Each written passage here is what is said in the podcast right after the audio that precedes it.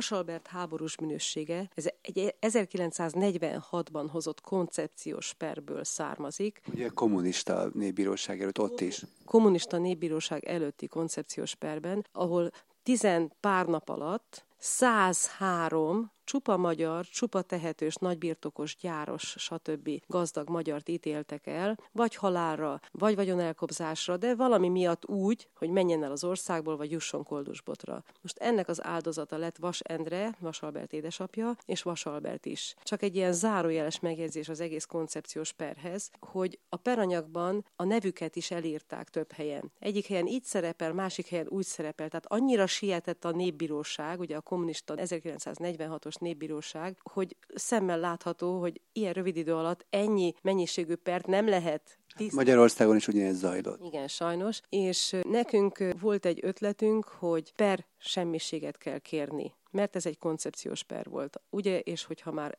Románia az EU-hoz csatlakozott, akkor európai szemmel ezt meg lehet oldani mert ugye 21. században vagyunk, és nem kommunista diktatúrában, és nem Ceausescu rendszerben. Sajnos nem lehetett megoldani. Ehhez kellett egy olyan ügyvéd, aki be volt a magyar ügyvédi kamaránál is jelentve, és a románnál is. Nehéz volt ilyet találni, és az ő zseniális ötlete, Rácz Illés Zoltánnak volt az ötlete, hogy kérjünk persemmisséget, mert a perújat újrafelvétel lehetetlen ebbe a helyzetbe, hiszen az akkori tanúk, akik esetleg új körülményként új tanúbizonyosságot tudnának előadni, ma már 90 és 100 év közötti emberek. Márpedig perújra felvételre csak akkor kerülhet sor, hogyha egy új bizonyíték kerül elő. Egyébként milyen lelkületűek lehetnek azok az emberek, akik ma, a 21. században, amikor rengeteg levéltár, irattár megnyílt már, amikor lehet szabadon kutatni, hát legalábbis egy jó részét a kommunista diktatúrák történetének, emberek, tehát ezek az emberek, akik a mai napig, ahogy Ágnes is mondta, a kommunista népbíróságok ítéletére alapozva mondják el az olvasóiknak az interneten írott elektronikus sajtóban vagy televízióban ezeket az állításokat, expressis verbis, hogy háborús bűnös Vas Albert, amikor tudván tudják, hogy ez nem igaz, milyen lelkületű emberek ezek, és mit üzen ez ma a mai magyar társadalomnak, hiszen ez több mint dezinformáció most már, ez, ez, ezek nyílt hazugságok, nem? Szóval hol van itt az író ember, a literátus ember fel felelőssége, vagy az újságíró, a hír közlőnek a felelőssége. Ebben az a fájó, hogy most már történészek, Illésfalvi Péter például a kordokumentumok alapján Kerek Perec megírja, hogy légből kapott volt ez a történet, és ennek ellenére hiába írjuk le a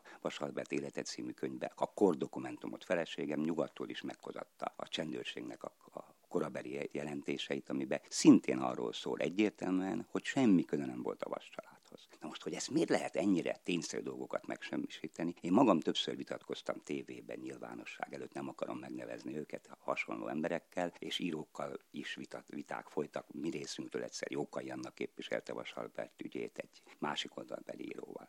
Az a lényeg, hogy értsék meg, hogy a világ és az igazság nem úgy megy, ahogy előre, ahogy ők képzelték. Tehát ők úgy képzelik, hogy aki magyar, az prostó, aki magyar, nem arra nézünk fel, vagy csak azokra, mondjuk által nagyon tisztelt kosztolányra, most már lassan márait kezdik elfogadni, vagy csak azokra nézünk fel, akik valamilyen nyugati vagy idegen kultúrának a magyarországi szószólói, vagy letéteményesé, vagy azt a divatot folytatják. Tehát az egészben van egy mentalitásbeli vád, aki egyszerűen gyűlöli, hogy a magyar világérték. Nem az, hogy hungarikum, hanem azt mondanám valamilyen angolos szóval lehet neki találni, hogy az egyetemes értéknek egy gyönyörű szólama. És ezek az írók éppen ebben adnak újat. Egy példát mondok, hogy hatalmas sikerrel adták ki a Lengyelországba Funtinelli boszorkányt és új, új kiadásokat kell nekik megjelentetni. Tehát hiszünk abba, hogy Vasalbert el fog jutni a világon mindenhová, hogy egyszer már egyszer eljutott, most másodszor is el kell jutni.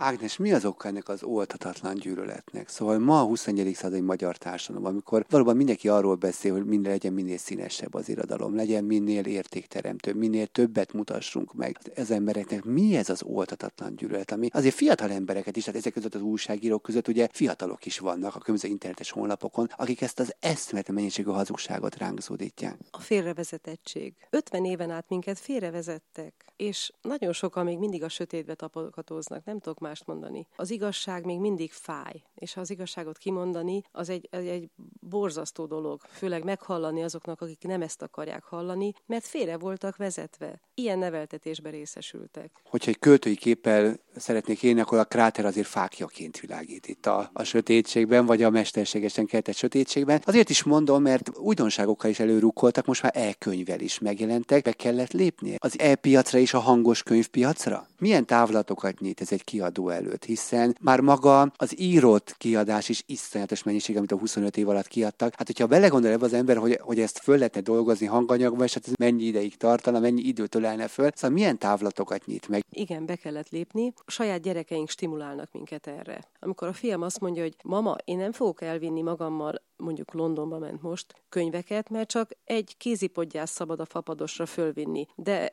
itt van a iPad-en, vagy iPhone-on, vagy én nem tudom mim, amit magammal viszek, és arra föltöltöm a regényeket. És mama, én vinnék Vasalbertet is, de miért nem vagytok fönt az elkönyvek között? Hát most fönt vagyunk. A gyerekeink olyan sok információt, ne, nevelnek minket, most már ők nevelnek minket, most már ők is nevelnek minket, és ők is adnak tippeket, és ez nagyon jó, mert így, így tényleg az ember a társadalomnak az igényeit ő rajtuk keresztül látja, és eleget tud tenni. És ugyanez a hangos könyv, ott vannak az irdatlan hosszú autópályák, az irdatlan unalmas utak. Ha éjszaka hazavezetek valahonnan, mert nagyon sokszor előfordul, hogy mondjuk elmegyünk az Adriára nyaralni, mikor jövünk haza, persze este, mert még azt a napot kihasználjuk, és berak az ember egy hangos könyvet, és észre se veszi, és már otthon is van, mert úgy leköti közbe. A, a literátus embernek nehéz ezekre átállni, aki tényleg az írott szóhoz van hozzászok, ami Turcsány Péter? Nem, szinte örülünk ennek, mert merem ezt mondani, mert hiszen a hangos könyv a szociálisan is például azok, akik betegek vagy nem látnak jól, azokat segíti, tehát a, a hátrányos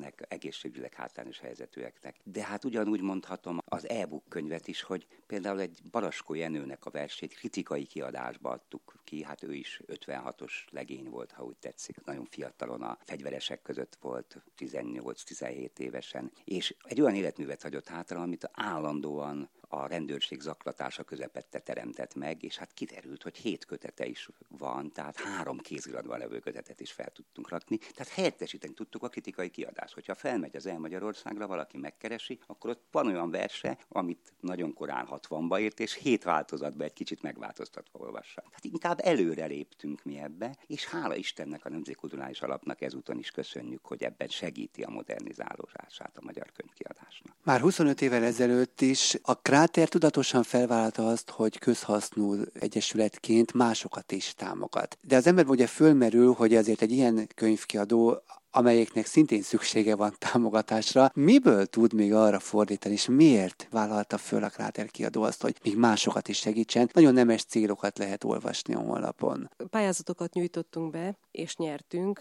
és nagyon mély szegénységbe élő gyerekeknek éveken át rendszeresen szerveztünk alkotótábort, és a Tiszamenti gyerekeket vittük a szintén nagyon mély szegénységbe élő Székely gyerekekhez. Konkrétan nagyrévi gyerekeket vittünk Csíkajnádra, egy olyan helyre, ahol a faluban egy kút van, és onnan viszi mindenki a vizet, és a patakra jártak mosni, és én oda mentem két pelenkás gyerekkel, mert akkor volt a három legkisebb gyerekem éppen pelenkáskorul, illetve egy éppen alig totyogó, és a legfelejthetetlenebb élmények, úgy a tiszai gyerekeknek, mint a csíkajnádiaknak, aztán visszafogadtuk őket. Persze ilyenkor mindig különböző kézműves foglalkozások vannak, a férjem Turcsány Péter vers írás tanít. A gyerekek, akik abban a táborban verseket írtak, utána azt mondták, hogy ők nem is hitték el, hogy ők ilyen költők tudnak lenni. Mindenkiben benne van az érték. Csak egy varázspálca kell, hogy kihozza belőle. Itt egy kicsit már mosolyogjunk is, hogy az egyik ilyen alsó Csernátomban megrendezett Hasman Paléknál megrendezett alkotótáborunkban a elnökünk Barcsa Dániel, azaz Kovács György a gyerekeknek székely ólomkatonákat öntött, a székely hadseregnek az ólomkatonáit öntötte, és ez a faluba híre ment megfelelő emberek révén, és a Csíkszredából már telefonáltak az újságíró barátaink, hogy jaj, mi történik nálatok? Hát azt mondják, hogy a székelyeket felfegyverzitek.